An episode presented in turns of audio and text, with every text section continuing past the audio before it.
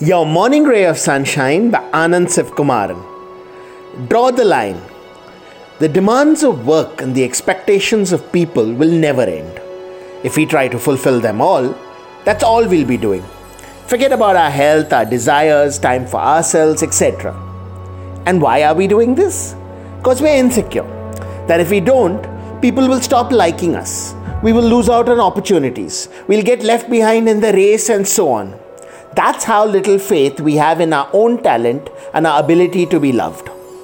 We are special, unique people who are worthy of the best. And what is ours, no one can take away. Let's have faith in ourselves and in the universe and make ourselves our priority. We deserve it. Sunshine in your day.